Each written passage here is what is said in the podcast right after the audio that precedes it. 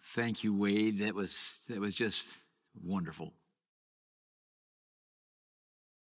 Well, what is what a joy it is to be here in this beloved sanctuary. I love it. I love the windows, how they tell the story of, of why we're here because of Jesus Christ and his love.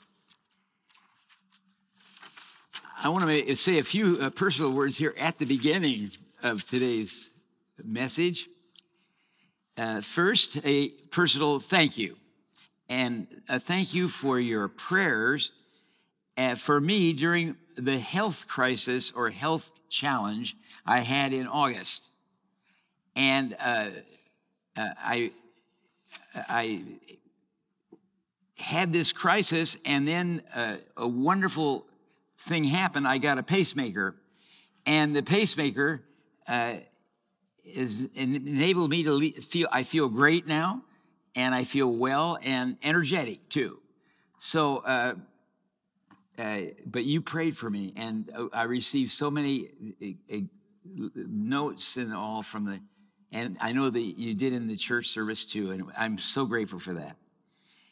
And then also, uh, on, a, on a, another personal item, on November 26th, uh, I celebrated my birthday, and it was my 90th birthday. And I know everybody is surprised. and uh, a lot of you sent me letters and notice. And my wife actually sent out a little notice to people on our mailing list and said, You might want to write some memory you had or some funny thing that happened in your. Uh, in your time with Earl Palmer at, at UPC or at National Presbyterian Church in Washington or at First Presbyterian Church of Berkeley or Union Church of Manila, those have been my places where I've been. And, uh, and I got all these wonderful notes. And, uh, and it was just, uh, just a joy to, to get those uh, on my 90th birthday. And I, I want to thank you for that. That is a, a thing to say. Now, also, I, I have a, my daughter Anne is here. She's a doctor, and she's been my medical advisor. Uh, and that's one of the reasons I, I only use my elbow in visiting with people. I don't hug anybody, and uh, and I wear my mask, of course, all the time, except when I'm preaching, right here. And, but then there is social distance, so that makes it possible for me to follow all uh, all of her regulations that she's given me. And uh, but it, it's just a joy that she's here. My Shirley's here too, but that my daughter is here uh, uh assisting me in, in, in, all of those issues. Uh, we're in the Epiphany time, and we are thankful for this uh, second day after Christmas, second Sunday to worship after Christmas when shepherds were invited by the angel to go to Bethlehem and to be the witnesses. They were the witnesses of the birth of Jesus Christ, not the wise men. They came later. Uh, they came with, uh, with honor, and, and they're very important too. But the shepherds were the first witnesses. And that is a very marvelous, uh, that's a marvelous feature in the way we celebrate Christmas and are thankful that these night shift shepherds were invited first to go. They know about birth and they know about uh, what's involved in, a, in, a, in families, and they were the ones who were there. And so we celebrated that on Christmas. And I want to begin today with a psalm. It's probably the most beloved psalm in all of the book of Psalms. You know, King David, as first a young man and then as a king, he wrote many psalms. But the one that is most beloved is the psalm that he titled, The Lord is My Shepherd. And it's the shepherd psalm that he wrote. And I want to uh, begin with that.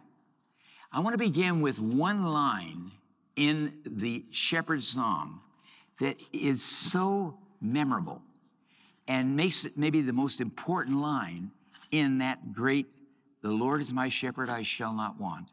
But the one line I want to especially draw your attention to today is Though I walk through the valley of the shadow of death, I fear no evil, for you are with me. This is the shepherd's psalm, and he's, he's praying to the Lord his shepherd because you are with me. Your rod and your staff, those are those are the main the equipment of a shepherd. The rod uh, to protect the staff to guide. So you are with me.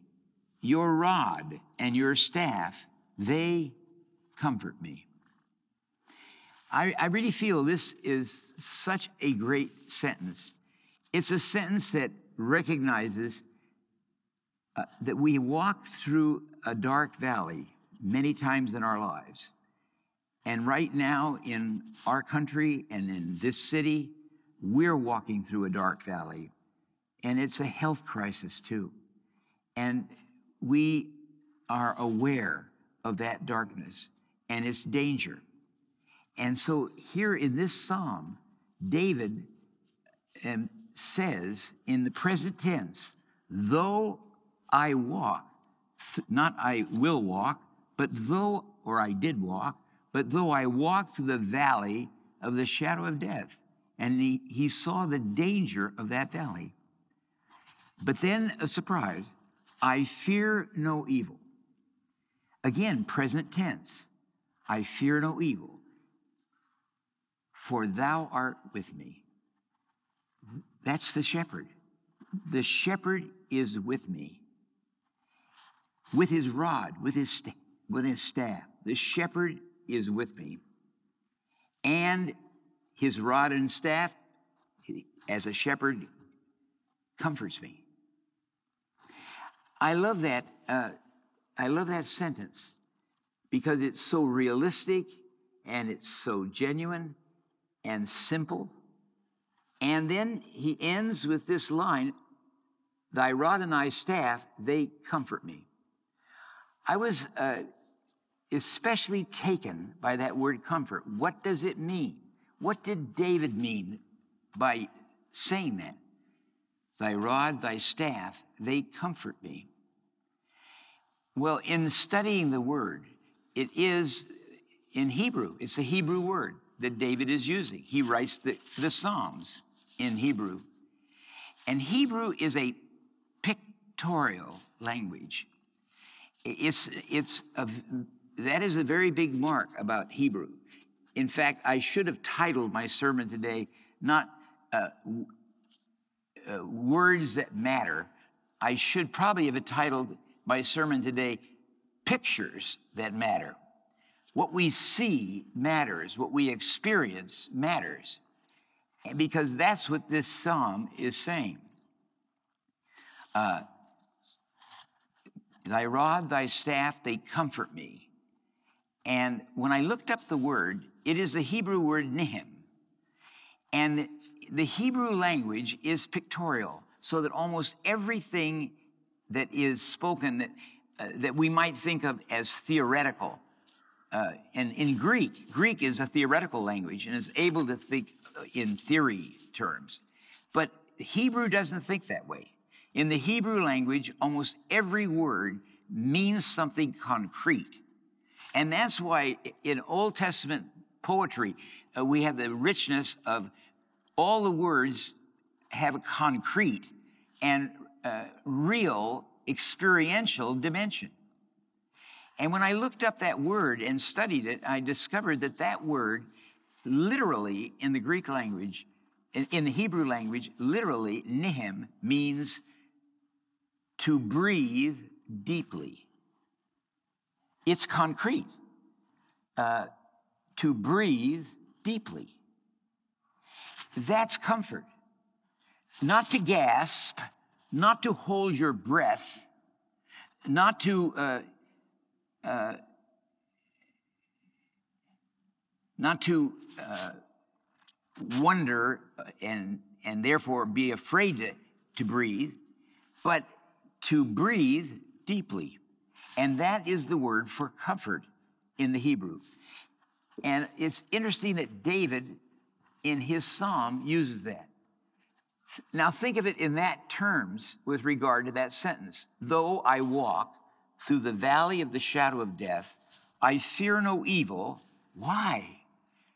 Because thou art with me, thy rod and thy staff, the shepherd is with me, and you comfort me.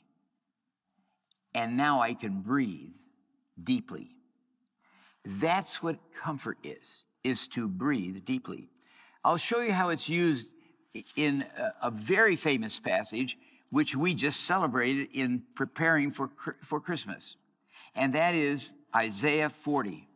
In Isaiah 40, uh, we get the beginnings of the preparation for this Messiah who is coming. We had heard about him earlier in Isaiah 9 that for us to, a child is born and his name shall be called Wonderful Counselor. By the way, notice these are all concrete pictures.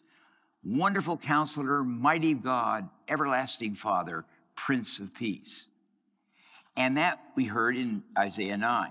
But in Isaiah 40, we get ready for that.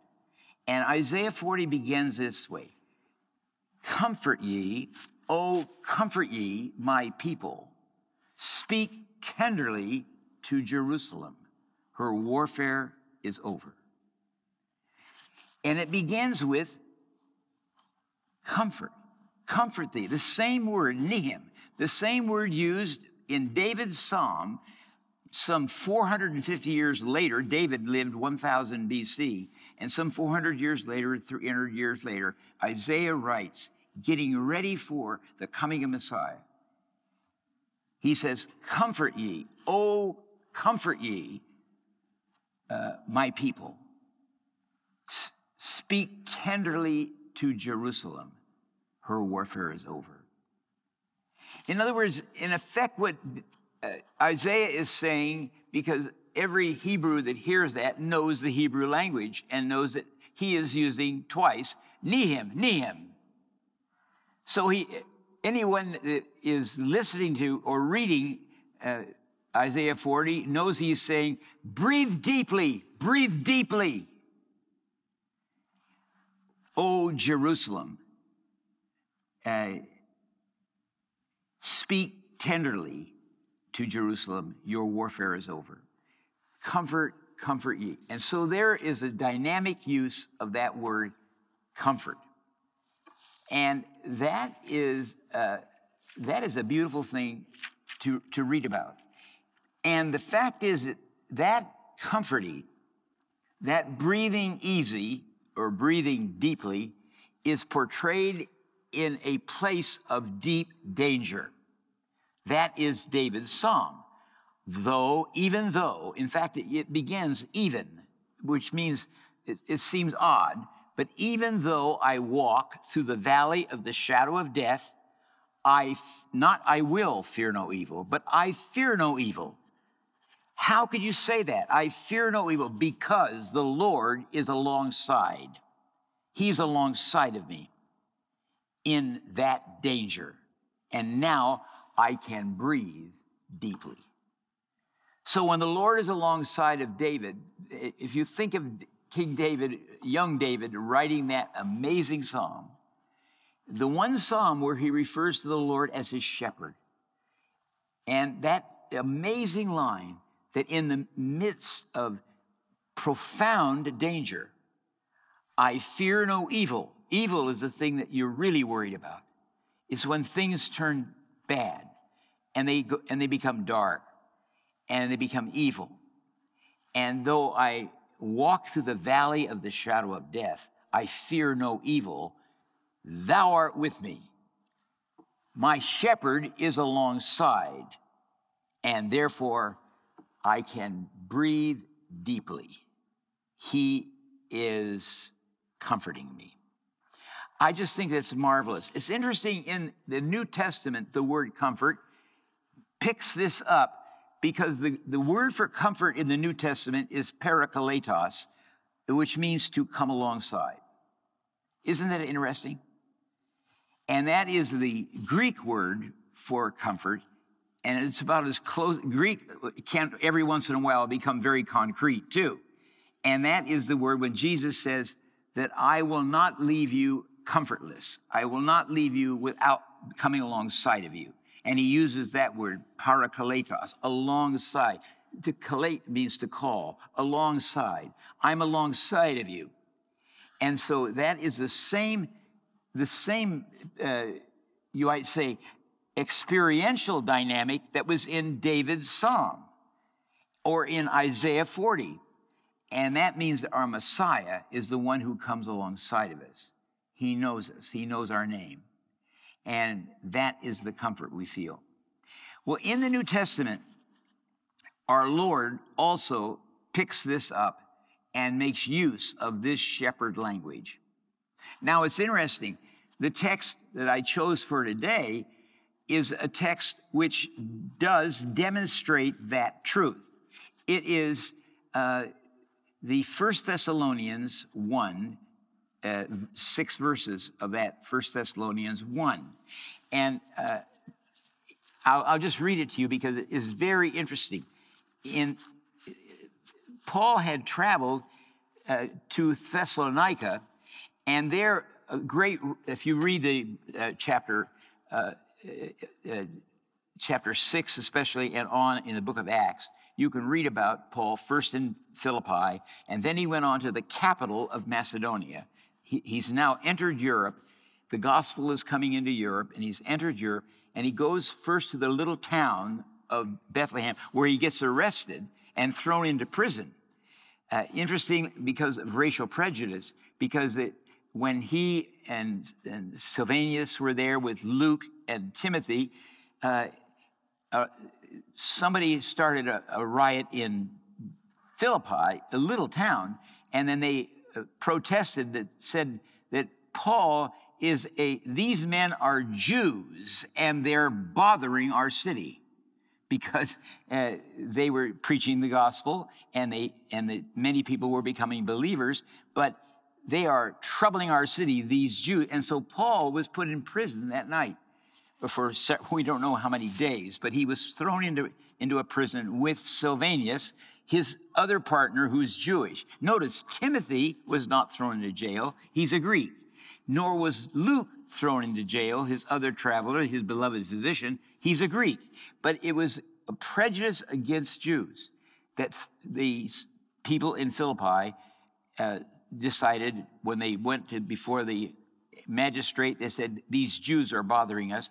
So he was put in jail. But a beautiful thing happened in that jail. And that, in my opinion, is the beginning of the Philippian church, the church Paul loved better than almost every other church he was at. And his letter to the Philippians is one of the very last letters Paul wrote. But the Philippian jailer is there, an earthquake occurs, it jars all of the bars that were holding prisoners, and they broke. But the jailer was evidently either knocked out or fell asleep. We don't know. Maybe he was derelict. And you know, that is a very bad thing for a Roman guard to get become derelict and have a prisoner leave.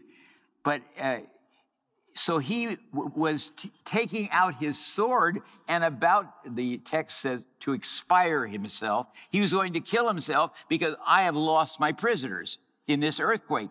They'll, I'll certainly lose my job, maybe lose my life for that. And Paul cries out from inside the prison, Don't hurt yourself. We're still here. You know, I think that's one of the greatest grace sentences in the whole of the New Testament book of Acts. These two guys that had been, they had been whipped the day before with, with lictors. They had been beaten, and that itself was a very severe penalty. That's what happened just before they were put in jail. And then here's these two wounded guys, and they where they realize Paul knows Roman tradition, and he knows that this guard is about to kill him because he can see him pull a sword out and he's going to kill himself. And he says, Don't hurt yourself. We are still here. And you know, the guard came in trembling before him and says this interesting sentence What must I do to be saved? And whatever he had heard from Paul, he decides, What do I, what, what must I do to be like you? And you know, that's the beginning of the Philippian church, as far as we know, because the text says the guard then took Paul and Silvanus to his house and they nourished them and did first aid. And then, then the, the next day, Paul had to return to prison because he wanted to appear before the magistrate and protest the fact that they had been illegally captive. Then Paul goes on to uh, uh, the capital of Macedonia, the big city, Thessalonica. And Thessalonica deserves two letters in the New Testament. Some people think the very first letters Paul wrote may have been first letter would be Galatians, perhaps, and then the, the Thessalonian letters are the next early early letters. And he writes to them and says how grateful he is for the fact that they have left idols and they fall they are following the living God. And I'll just read you that opening text. We give thanks to God for you. We mention you in our prayers and remember you before God. Because of your work of faith, they have made faith work they have thought things through. Your labor of love, they have been living out grace, a little bit like what Paul and, and Silas uh, did in, in, the, in, in Philippi.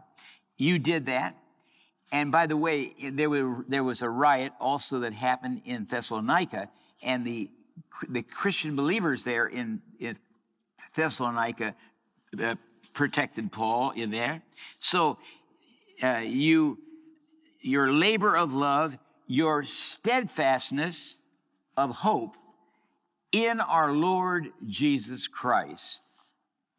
But then he goes on to say, For in you, in spite of affliction, you receive the word with joy. And so he adds a fourth word to uh, faith, hope, love, and joy. And he adds that. It's almost like that's the breathe the deep breathing that happened also in the midst of that riot. And in that riot, I was so taken by that, that in the middle of that affliction, that's the word that's used really in the Greek, uh, not, and not the word persecution, which the RSV uses, but it is the, the more general term, affliction or controversy or danger. In, in the middle of that, they experienced joy almost like David. Uh, in the valley of the shadow of death, I experienced joy, but comfort. I experienced the ability to breathe easily because the shepherd was with me. So there you have, uh, you have Paul sharing that there is joy that comes in the middle of that crisis. So, uh, our Lord will pick that up and will pick up the shepherd imagery, uh, the images of the shepherd. In that very Isaiah text, which said, Comfort ye, comfort ye, breathe, breathe deeply, breathe deeply, uh, uh, because uh, God is speaking tenderly now to you in Jerusalem. Your warfare is over, and the Messiah is coming and they'll hear that. And then comes just 10 verses later, it describes the Messiah. He will be like a shepherd who feeds his flock. He will feed his flock. He will carry the young lambs and also uh, hold them in, near his bosom. The shepherd will do that. And so he that wonderful line about the Messiah who's coming, who will be like a shepherd. He will shepherd you. Uh, can I tell you a, a, a, personal story? When I went to college, uh, I, I, grew up in a little town called McCloud, and uh, it wasn't, it, it, was not a cultural uh, center. So uh, we, we had a, ch- a church, and I went to it, and I, I wasn't I, I wasn't really very deep in my Christian faith. I was just uh, a beginner. And because I did go to the youth group uh, in, in our church. But then I went off to UC Berkeley to become a student, study political science. And I went there and uh, uh, I, I, had a major uh, experience in my life of becoming a Christian there in that church, in, in the church, First Presbyterian Church of Berkeley, because I went to uh, that great university and but before I actually got into the Bible study group, which changed my life, and I've preached about that here, I've, I've, I've told you about it, that I got into a Bible study with other guys, and I, whenever you do a Bible study in the New Testament, in the Gospels, and even in the Old Testament in, in, a, in the predictive way, you meet, uh, you meet the Lord. The Lord you meet and Jesus, you meet him, and then he wins your respect. And then you begin to hear his promises, and you decide to put your weight down and trust his promises, and then you become a believer. But for me, I, uh, I went to Berkeley and I was a student there my freshman year, and I was very interested in hiking. In fact, I was in the UC hiking club and stuff like that. So I didn't particularly go to church or anything like that, but I was very uh, I was, uh, I wanted to become more culturally uh, adept. And somebody said, you know, they're performing George Frederick Handel's Messiah here at UC. And so it was at Zellerbach Hall. And it'd be a chance to go and hear this great work. And I had never heard George Frederick Handel's Messiah. And I went, I, I heard uh, the, the huge presentation with this great with orchestra and with choir and soloists singing this amazing work, George Frederick Handel. And it has the great Hallelujah chorus about halfway through the Messiah. And then at the end of Messiah is probably one of the most beautiful of all uh, choral pieces, Worthy is the Lamb, which ends Messiah. But right in the middle of Messiah is to me the high mark and to, and I have seen Messiah now no number of times. And when I was uh, pastor for the time I was at National Presbyterian Church, we performed it there. The church performed it with full orchestra and the whole Messiah, every part. And so I, I know it now.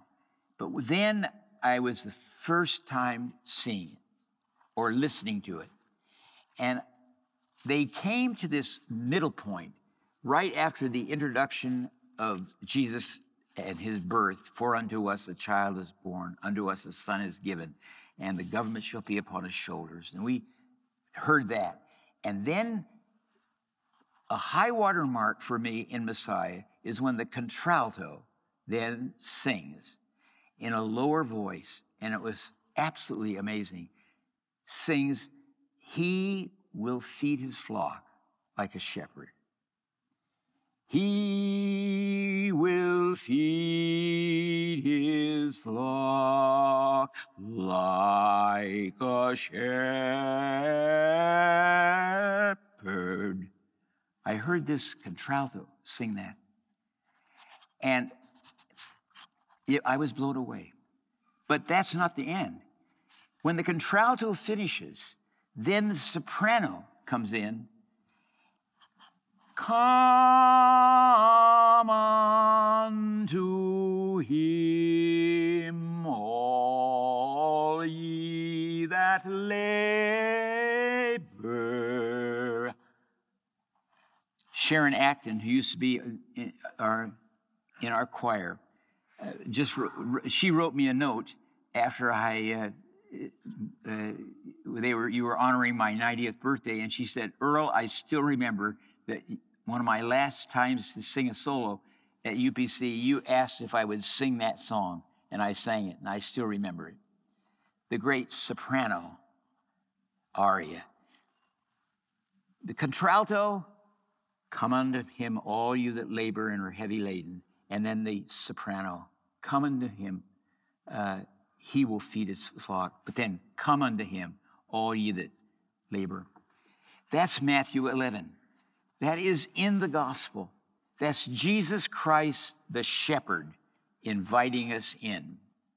I'll read that great line because that is what is behind that Messiah pie, that Messiah text. Matthew 11. Come unto me, all you that are weary and are carrying heavy burdens, and I will give you rest. By the way, the word rest and pause are the same word in Greek. So you could read it, I'll give you pause or I'll give you rest. So there is an interesting thing, isn't it? I'll give you rest. I'll give you space. And then he goes on to say, Take my yoke upon you and learn from me, for I am gentle and humble in heart, and you will find rest for your souls. Or again, you could say, You will find pause for your souls. For my yoke is easy, my burden is light. And that is the great promise of Jesus Christ, the Good Shepherd, coming to us. Do you know when I left that concert? I, have said this to other people because uh, I'm not a particularly uh, musical, uh, uh as you discovered. I had a, a, a little more uh, chance to sing the contralto part, but I can't sing the soprano part. But I left that concert, I could not get those two melodies out of my head. I still can't. I could not get them out of my mind.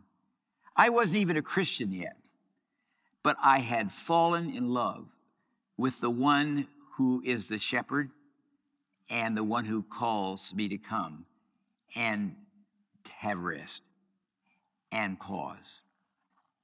And, uh, you know, then I joined the, uh, the guys' Bible study group in my co op. Arba Hudgens, who became one of my very dearest friends at Berkeley, invited me to come to the Bible study group. And I went to that Bible study group, and in that, in that small group, all the pieces came together. And the marvelous truth of Jesus Christ was confirmed to me, and this person became real to me. And I'll never forget then going to a conference, and Robert Boyd Munger was the speaker at that conference, who was also a pastor in this church. And he said, When on the basis of what you know about Jesus Christ, you're willing to trust in his trustworthiness, then you're ready to become a Christian, ready to become a believer. And that's what happened to me in that college conference at Lake Tahoe. And the rest for me is history. But you know, it all began, and I have said this to, uh, I've said it to a couple of my musician friends. My whole experience of really becoming a Christian began with George Frederick Handel. And it began with that, that marvelous music and especially, I, and then of course I came to love all the songs in Messiah. But that, those two still stand out, in my opinion, as the sort of high water mark, even musically, of that great oratorio. And they're the quietest part of the oratorio. They're sung by two wonderful soloists, a contralto, he will feed his flock like a shepherd, and the soprano, come unto me, all you that labor and are heavy laden. We're living in a time where there are so many burdens, and there are so many of, of, of us are heavy laden, and we need uh, we need to breathe deeply. We need uh, not to gasp and not to hold our breath, but to breathe deeply. And that is a gift that comes from Jesus Christ. It comes to us. And that's what we need to model uh, to our generation right now.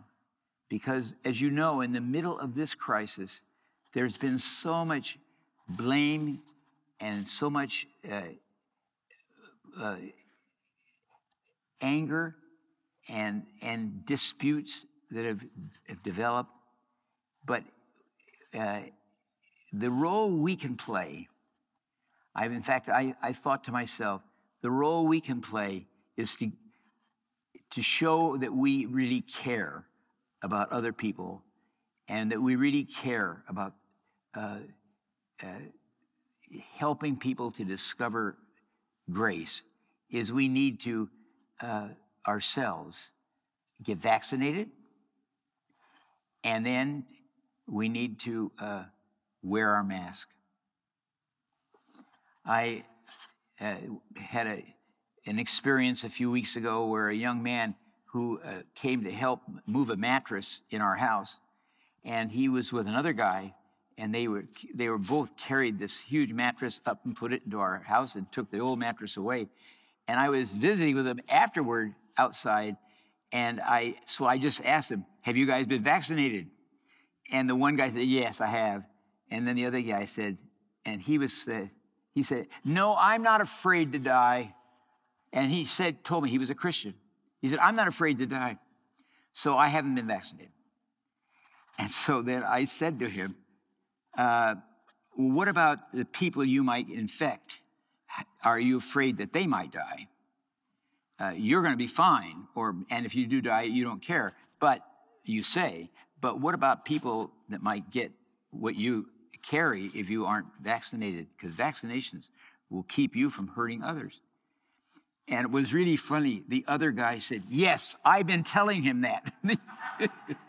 so I told, I said, Keep working on this guy. And, and then the guy said, Well, you know, I never thought of it that way. I never thought that, that, that it's other people that I should care about. I, I was just telling about myself, but I should care about other people too. And I thought, well, you know, there was, uh, thanks to his partner who uh, backed me up, and they, they were good guys, but I, I wanted them both to be safe. And it seems to me that when we care about other people being safe and care about other people experiencing, then we're following the Good Shepherd. And we're then yoking ourselves with him because he is the one who makes us feel safe. And we uh, need that today in our in, in our time. And uh, uh, I just felt what an honor to be able to preach on this beginning of the year 2022. And, uh, and I wondered, what can we hear that will help us the most. And it seems to me we need to know that we can be in a dark place or a dark valley where it is dangerous. And we can, by being steadfast and holding on to the truth and holding on to God's love, we can make a difference. And then uh, we can breathe deeply. Heavenly Father, thank you for these wonderful uh, models that have been given to us in the New Testament. And thank you for the, the wonderful uh, gift that David gave in his, uh, his Good Shepherd psalm. And may we experience that kind of peace and that kind of joy, the joy of breathing deeply, and then give us the ability to share that goodness with people around us. In Christ's name we pray. Amen.